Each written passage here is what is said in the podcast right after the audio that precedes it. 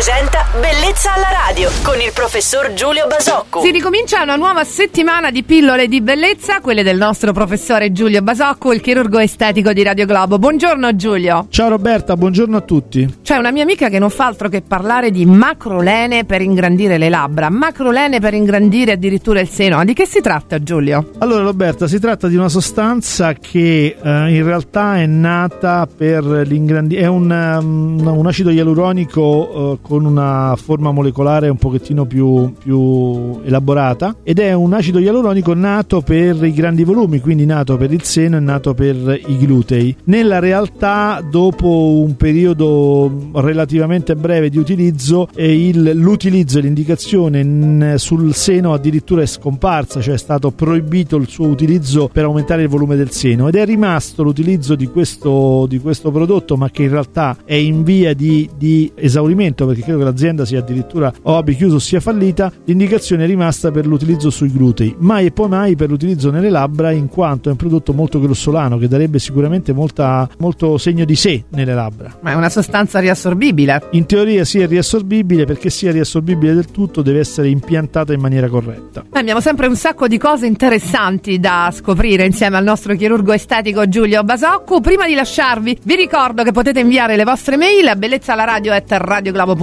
Felice settimana Giulio, a domani, ciao. Roberta e buona settimana a tutti. Bellezza alla radio.